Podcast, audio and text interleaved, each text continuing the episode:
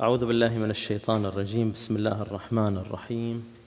السلام عليكم ورحمة الله وبركاته. كل ما يدعونا إلى كتاب الله إلى القرآن الكريم إحنا بنعتبره من جهة الله سبحانه وتعالى. وكل ما يبعدنا عن هذا الكتاب بنعتبره من الشيطان الرجيم. حتى وأن تزين الكلام بالزخرف.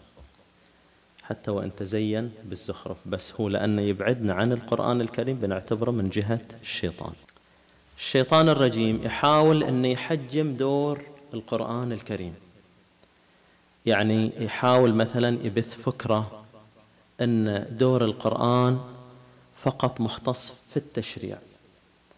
ولأن المؤمن العادي ما عنده الغير المختص ما عنده الأدوات اللي من خلالها يقدر يستنبط الشرع أو يستنبط الأحكام فلا داعي لقراءة القرآن. وهذا طبعا آه، فكرة أو مفهوم خاطئ جدا. الحقيقة أن دور القرآن الكريم أكبر بكثير من التشريع. القرآن الكريم إله مشاريع إيا المؤمن مشاريع كثيرة جدا.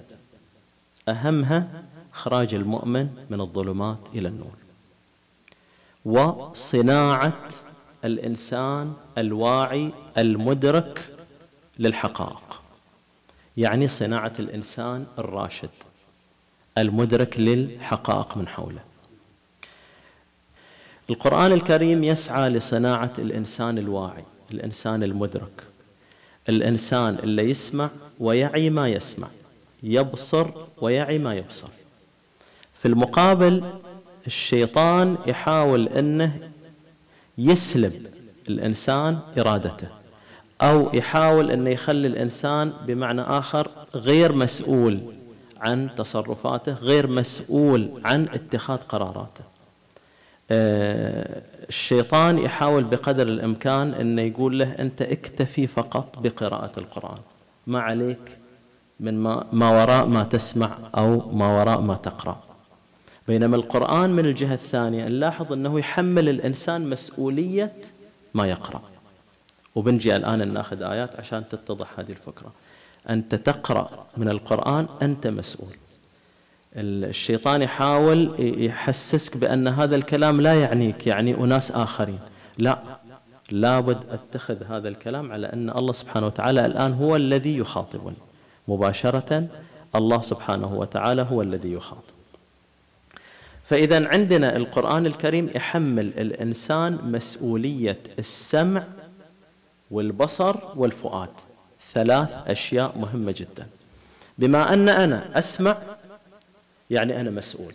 بما أن عندي بصر يقرأ هذه الآيات يعني أنا مسؤول عن ما أبصره بهذه الأداء اللي الله سبحانه وتعالى أعطاني إياها وعندي فؤاد يعقل إذا على هذا سوف نحاسب.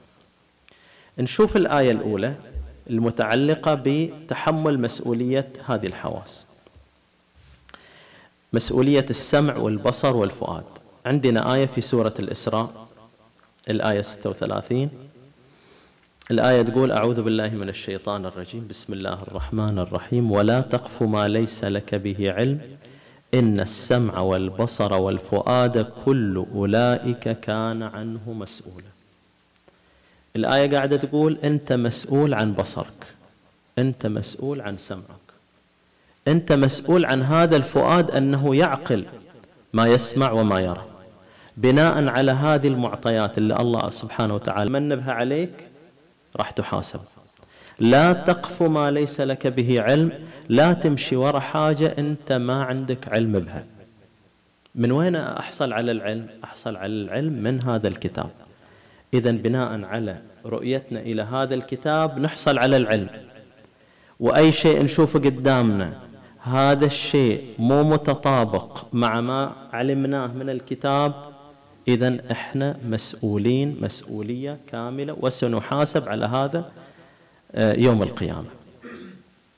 طبعا موضوع المسؤولية السمع والبصر تقود في النهاية إذا الإنسان تخلى عنها تقود إلى التولي. تولي عن السمع في عندنا آية ثانية في سورة لقمان. الآية تقول أعوذ بالله من الشيطان الرجيم. بسم الله الرحمن الرحيم. ومن الناس من يشتري لهو الحديث ليضل عن سبيل الله بغير علم ويتخذها هزوا. أولئك لهم عذاب مهين. وإذا تتلى عليه آياتنا ولى مستكبرا كأن لم يسمعها كأن في أذنيه وقرا فبشره بعذاب أليم. لاحظ الآية وش قاعدة تقول؟ هو تتلى عليه الآيات هو يسمع الآيات لكنه لا يستجيب ويتولى عنها وكأنه لم يسمعها. اذا هنا قاعدة تعطيني مسؤولية. الآية تحملني مسؤولية الشيء اللي أنا أسمعه. بينما في الجهة المقابلة بتلاحظ أن الشيطان يقول لك لا أنت مالك دعوة بهذا الكلام. أنت امشي على ما هو موجود. امشي بهذه الطريقة أو بتلك الطريقة.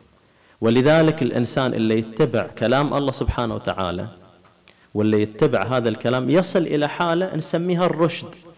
وهذا هو هدف القرآن انه يوصل الإنسان إلى درجة من الرشد.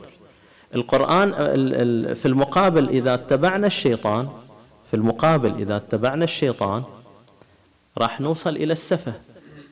إلا الله سبحانه وتعالى يقول ومن يرغب عن ملة إبراهيم إلا من سفه نفسه. السفه هو أن تسير بعمى بعدم إدراك بدون علم بتخبط. وهذا هو النور اللي الله سبحانه وتعالى نزله. وبناء على هذا النور الله سبحانه وتعالى يبغانا نتبصر الدروب ونتبصر الدين.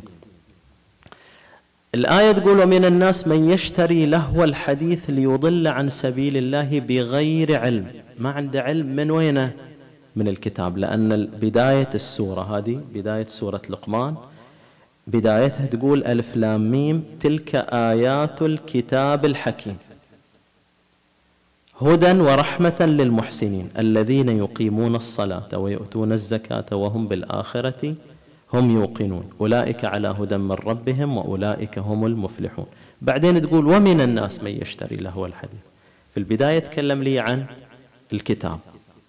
بعدين هنا يقول بغير علم من الكتاب. ويتخذها. يتخذ ماذا؟ يتخذ آيات الله. هزوا. أولئك لهم عذاب مهين.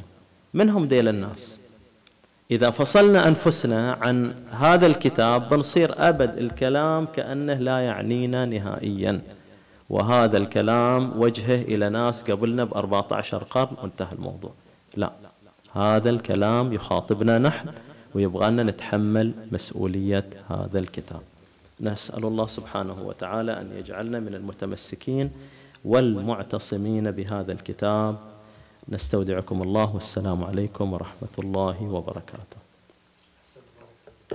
بارك الله فينا وفيكم إن شاء الله.